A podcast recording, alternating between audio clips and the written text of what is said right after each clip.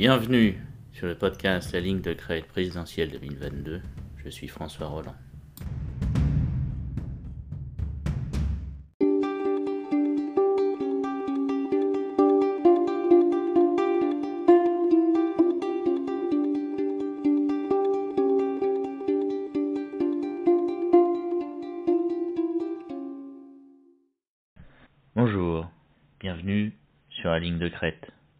Parler aujourd'hui, dans cet épisode, de l'histoire des 25 dernières années, donc entre 95 et 2021. Et hum, on commence avec l'élection de Jacques Chirac. Alors l'élection de Jacques Chirac, j'ai 9 ans. Et je me souviens tout de même que après 14 ans de Mitterrand, il y a comme un vent d'air frais qui, qui souffle. Il y a un espoir euh, que Chirac va enfin faire bouger un peu les choses. Il y aura autre chose. Que cette, euh, le ronron immobiliste qui règne depuis le début des années 90 euh, va enfin être remplacé par euh, des choses plus intéressantes. Et il nomme Alain Juppé Premier ministre. Alain Juppé, qu'il appelle le meilleur d'entre nous, c'est-à-dire à droite, et il a une majorité aux législatives, et ensuite la France part en vacances, tout le monde va se dorer la pilule, et on s'occupe plus de politique pendant deux mois. Arrive la rentrée de septembre, et entre-temps, comme il en est la coutume en France, les syndicats ont passé les deux mois de vacances à phosphorer sur qu'est-ce qu'ils vont pouvoir faire pour enquiquiner le gouvernement à la rentrée. Le nouveau président de la République, de son côté, se demande, s'est posé la question de savoir comment il va utiliser cette période de grâce, cette première rentrée politique, pour appliquer son agenda. Et il décide que le premier grand sujet qu'il va prendre d'assaut, c'est la réforme de la sécurité sociale et des retraites. Parce que, figurez-vous, dans la sécu, il y a un trou. Un gros trou. Et donc, pour euh, boucher le trou de la sécu, bah, faut réformer un petit peu là-dedans. Les syndicats, fidèles à, leur, poste et à leur nature, évidemment, ne sont pas d'accord avec la réforme. Sans, quoi ce serait pas drôle. Donc, il euh, n'y a pas vraiment un dialogue qui s'engage. Euh, la CGT euh, dé, dénonce cette réforme par-dessus la tête des travailleurs, etc. Menace de faire grève, commence à mobiliser dans tous les sens, que ce soit dans le service public ou privé. Le gouvernement leur dit essayez pour voir. On arrive à, en octobre, et là la grève se déclenche, et c'est une grève générale. Le public, le privé sont touchés, l'éducation nationale, les raffineries, la SNCF, l'hôpital, etc. Et je me souviens qu'une fois mon père, bon lui il était professeur au lycée, on m'a emmené, euh, moi et ma sœur, une fois ou deux dans des manifs, et c'était vraiment des manifs bon enfant, même si euh, à l'avant du cortège, il y avait quelques nuages de gaz lacrymogène euh, visibles. Et je me souviens, on était environné de, gens de diverses professions. C'était assez, c'était assez carnavalesque dans mon souvenir. Et je me souviens de ces slogans tels que la sécu, elle est à nous. On s'est battu pour la gagner, on se battra pour la garder, etc. Et tu avais les pompiers avec leur euh, leur, leur, petit camion avec la, sirène qui était beaucoup trop forte. Il y avait les infirmières, il y avait les paysans, euh, les routiers qui bloquaient les, les frontières, qui fait qu'on ne pouvait plus prendre l'autoroute pour entrer ou sortir en France. Enfin, c'était une période assez particulière. Et d'ailleurs, c'était la plus forte grève qu'on ait connue depuis euh, quasiment 1968. On arrive dans l'hiver, en décembre, il commence à faire un petit peu frais pour faire les imbéciles dehors, et euh, le gouvernement décide d'abandonner le projet. Le gouvernement Juppé 1 démissionne et reforme, sans coup rire, le gouvernement Juppé numéro 2. Et on est reparti pour un tour.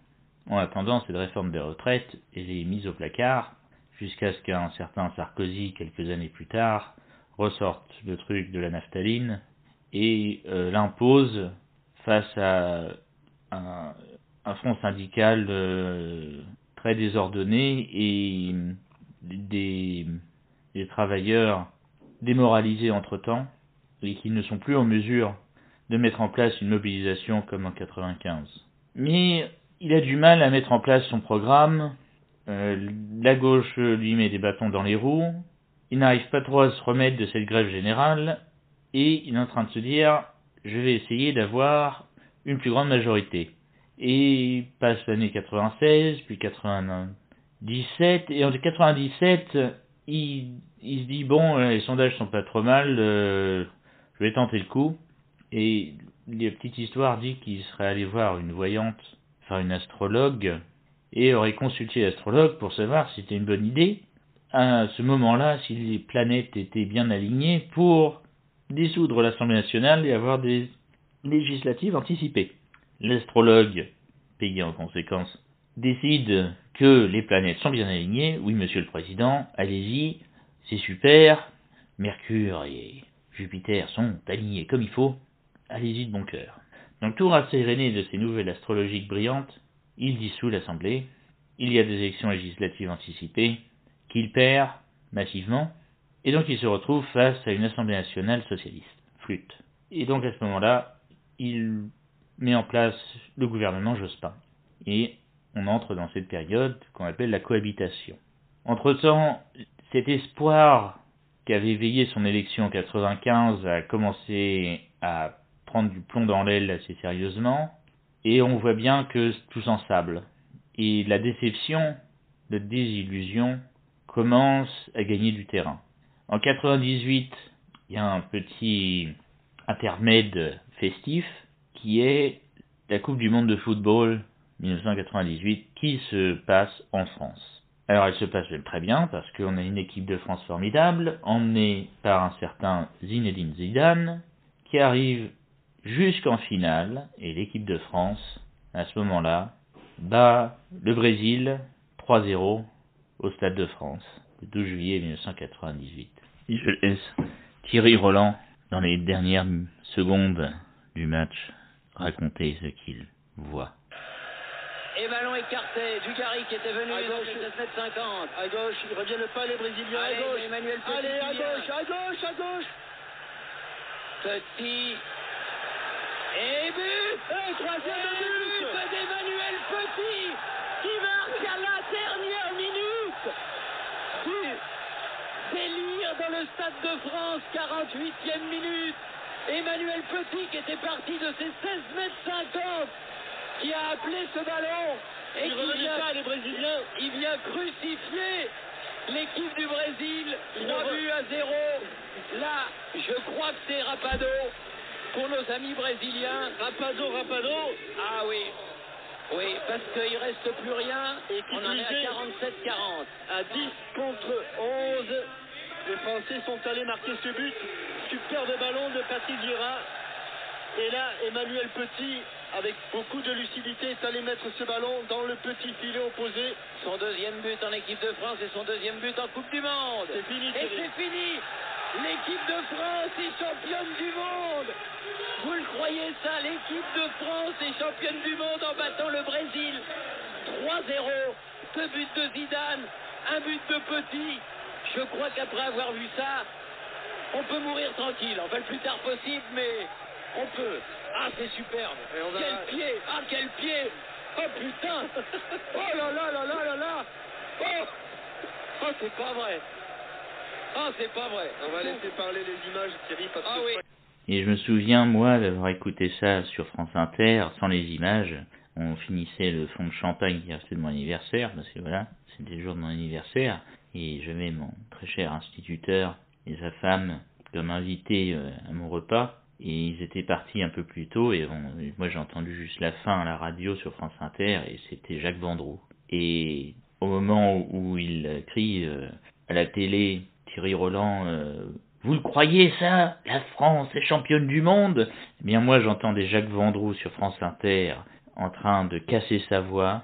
Et malheureusement, j'ai cherché la bande, mais j'ai pas réussi à la retrouver sur internet malheureusement. Mais euh, il, il, se casse la voix à dire euh, Il ne peut plus rien nous arriver La France est championne du monde Il ne peut plus rien nous arriver Et il répète ça en boucle pendant quelques, pendant quelques instants.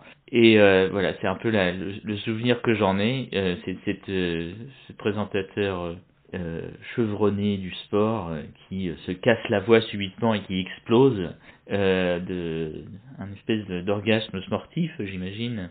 Et bon, voilà, comme j'ai dit, on est en juillet. Alors, tout d'un coup, voilà, le monde, il brille, il brille. Et il y a la parade de l'équipe sur les Champs-Élysées, et il y a une pluie de Légion d'honneur là-dessus, évidemment.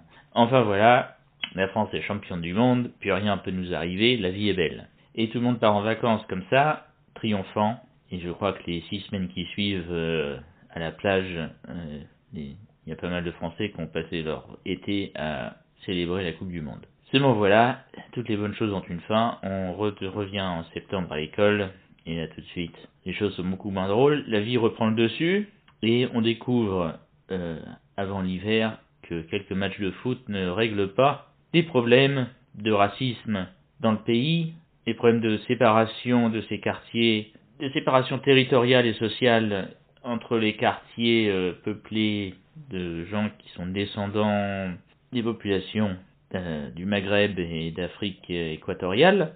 Nous avons eu le bon goût d'avoir quelques colonies. Et malgré cette idée de la France black blanc beurre qui tout d'un coup a pris une ampleur folle, mais euh, ça s'atténue assez rapidement et on entre euh, en 99 de nouveau dans un train-train politique pas très réjouissant.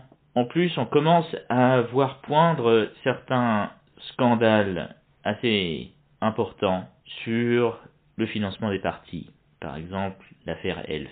Et le fer de lance de cette affaire Elf, c'était euh, le canard enchaîné, qui, à un moment donné, euh, mais ça c'était en 2002-2003, me semble-t-il, euh, il y a eu une instruction ouverte sur cette affaire Elf, et le parquet de Paris a tenté de, de saisir de faire une perquisition dans les locaux du canard enchaîné pour euh, retirer des éléments de preuve. Et euh, il y a eu une, scène euh, hallucinante à ce moment-là où il y avait les policiers qui faisaient le siège de la rédaction du canard enchaîné et les journalistes du canard enchaîné qui avaient tout verrouillé avec des cadenas, qui s'étaient embarricadés dedans et qui manifestement avaient fait le serment de sortir de là à la pointe des baïonnettes enfin, résultat des courses, le procureur n'a pas, pu, pas pu pouvoir faire sa perquisition comme il voulait.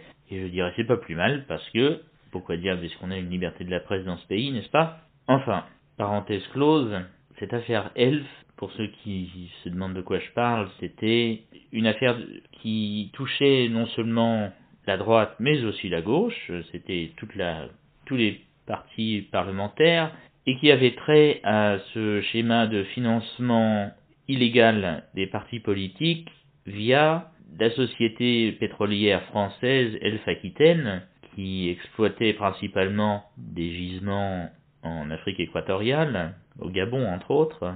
Et euh, voilà, les revenus du pétrole euh, étaient euh, en partie envoyés dans les caisses noires des partis pour financer les campagnes électorales et certaines largesses de ses responsables. Il me semble qu'il y avait cette, cette histoire euh, d'un socialiste qui, avec ses fonds, s'était euh, permis d'acheter euh, des chaussures à, à, 40 000 francs. Puis il y avait une certaine Madame de Panafieux, me semble-t-il.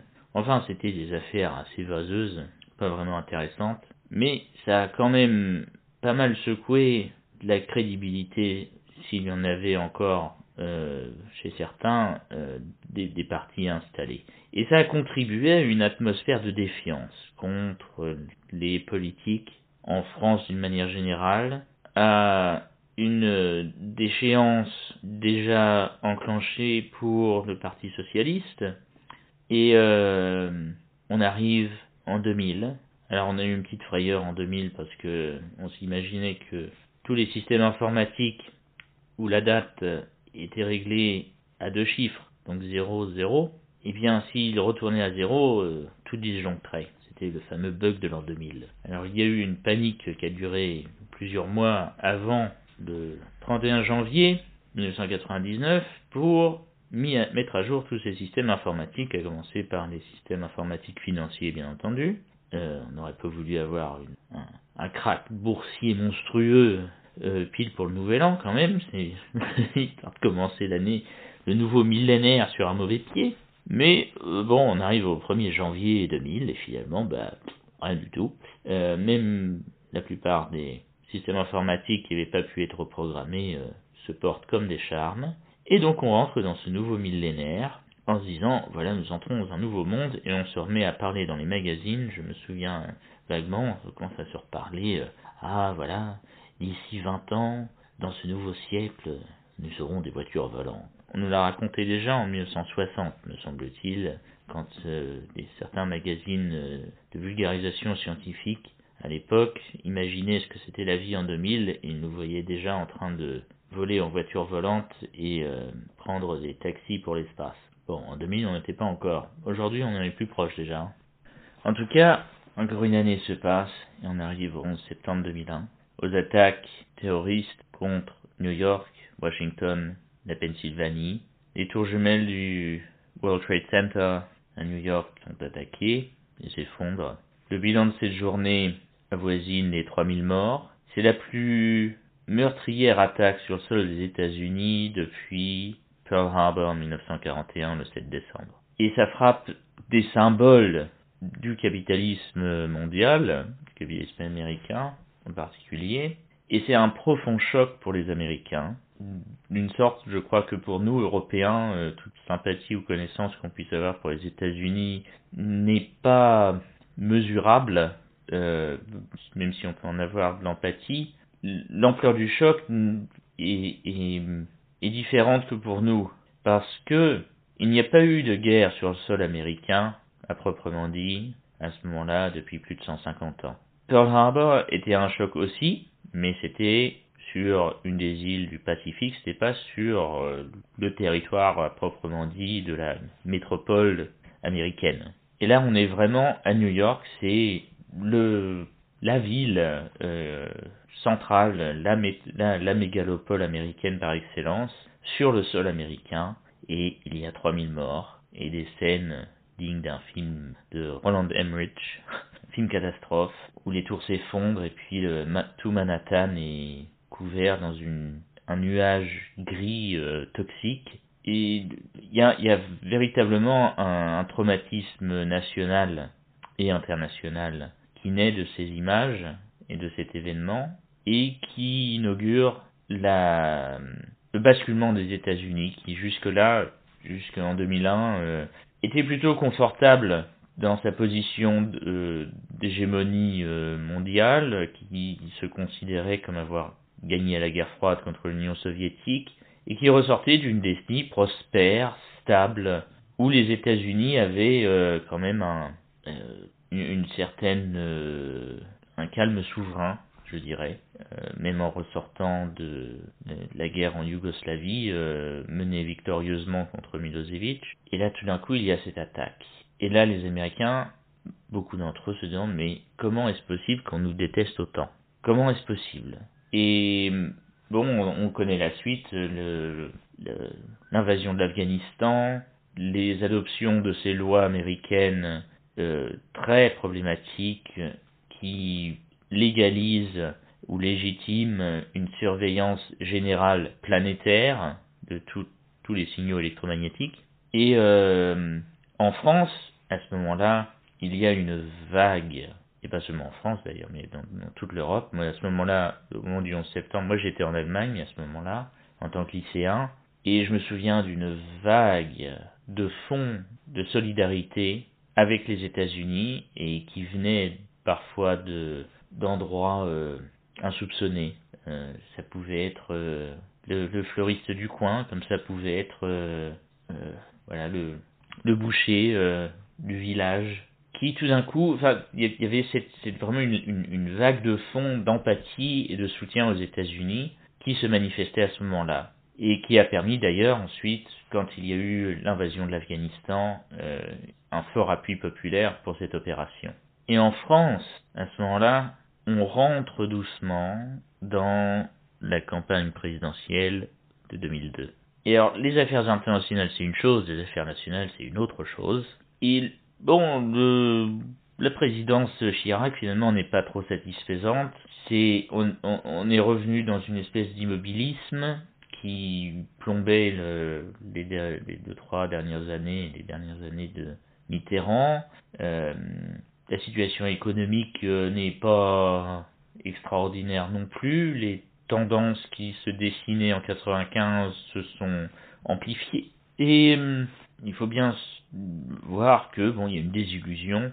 Et surtout, maintenant que l'islam et l'islamisme à la suite du 11 septembre sont sous le microscope, eh bien on a un parti en France, ça fait 30 ans à ce moment-là, qu'il tape sur l'islam et les musulmans. C'est bien ça, oui, c'est le Front National. Et donc là tout d'un coup, le 11 septembre, formidable. Ça fait leurs affaires à fond, et donc ils euh, deviennent plus audibles subitement. Ah ouais, vous voyez, euh, ça fait 30 ans qu'on le dit les méchants arabes, les islamites, ils peuvent pas être français, patati patata. Et donc ça relance leur rhétorique. Et par-dessus le marché, les médias, très gentiment, commencent à parler beaucoup d'insécurité. Voilà, d'insécurité quotidienne, des incivilités qui seraient euh, omniprésentes et partout dans le pays, et ils commencent à en parler beaucoup. Et ça, évidemment, ça fait les choux gras du FN à fond. Alors, ils sont, pour eux, c'est super, il y a les incivilités, l'insécurité euh, générale dans la population, et puis bah, les méchants islamistes. Donc on arrive, et, et, et attends, j'ai pas fini, et la désillusion avec la classe politique en place. Donc les trois choses ensemble, évidemment, le FN se frotte les mains, et il marche à fond dans cette combine. On arrive au 21 avril 2002, et là, Jospin, qui s'est présenté, arrive en troisième place, Jean-Marie Le Pen arrive au second tour, et fait face à Jacques Chirac au second tour. Et comme il y a deux semaines entre les deux tours des présidentielles, bon d'abord c'est un, choc, on n'a jamais imaginé que Le Pen pourrait arriver au deuxième tour. Dans tout le pays, il y a des manifestations monstres, il y a des lycées, des, des collèges entiers qui spontanément se mettent en grève, euh, élèves et professeurs euh, confondus, qui manifestent, euh, qui se mobilisent contre le FN à ce moment-là, il y a un mouvement de fond. Moi, comme je dis, moi je suis en Allemagne, je suis ça de loin, et euh, je suis encore dans cette position où euh, les Allemands, euh, quand si jamais ils suivent ce qui se passe un peu en France, disent mais qu'est-ce que c'est, qu'est-ce qui se passe, explique-nous un peu. Et moi, je, bon, moi qui dois essayer d'expliquer ça, certes j'ai 15 ans, mais je suis, je suis un peu retourné quoi quand même de voir cette évolution. Et euh, ce qui s'est passé en réalité, c'est qu'il y a beaucoup d'électeurs pour euh, sanctionner euh, Chirac, pour sanctionner le Parti socialiste qu'ils n'ont pas trouvé très efficace par ailleurs dans les années précédentes. Ils ont décidé comme ça, pour emmerder le monde, de voter FN, sans jamais, sans jamais imaginer que Le Pen arriverait au, deuxième tour. Et donc quand ils se réveillent le lendemain en découvrant qu'il est arrivé au second tour, ils sont catastrophés, sans pour autant nécessairement regretter leur vote. Ils c'est pas grave, on, rattrape, ça euh, après coup, et ils votent euh, Chirac au second. Et au second tour, Chirac, pour ainsi dire, il est élu roi de France avec 82% des voix. Mais c'est une victoire, bon, il, il, gagne avec beaucoup de voix de gauche, mais c'est un moment-là qui est très important politiquement pour pour ce qui se passe par la suite dans le comportement électoral en France. Parce que des électeurs de gauche, quand il s'agit de faire barrage à l'extrême droite, elle votera toujours pour la droite, quoi qu'il en coûte. Quoi qu'il en coûte. Par contre, l'électorat de droite ne votera jamais pour la gauche pour faire barrage à l'extrême droite. Et c'est là où le Front républicain est un problème. Parce que le Front républicain, la droite n'y adhère pas. La droite ralliée, elle n'y adhère pas. Et c'est ce qu'on est en, c'est un peu le problème auquel on fait face depuis 2002.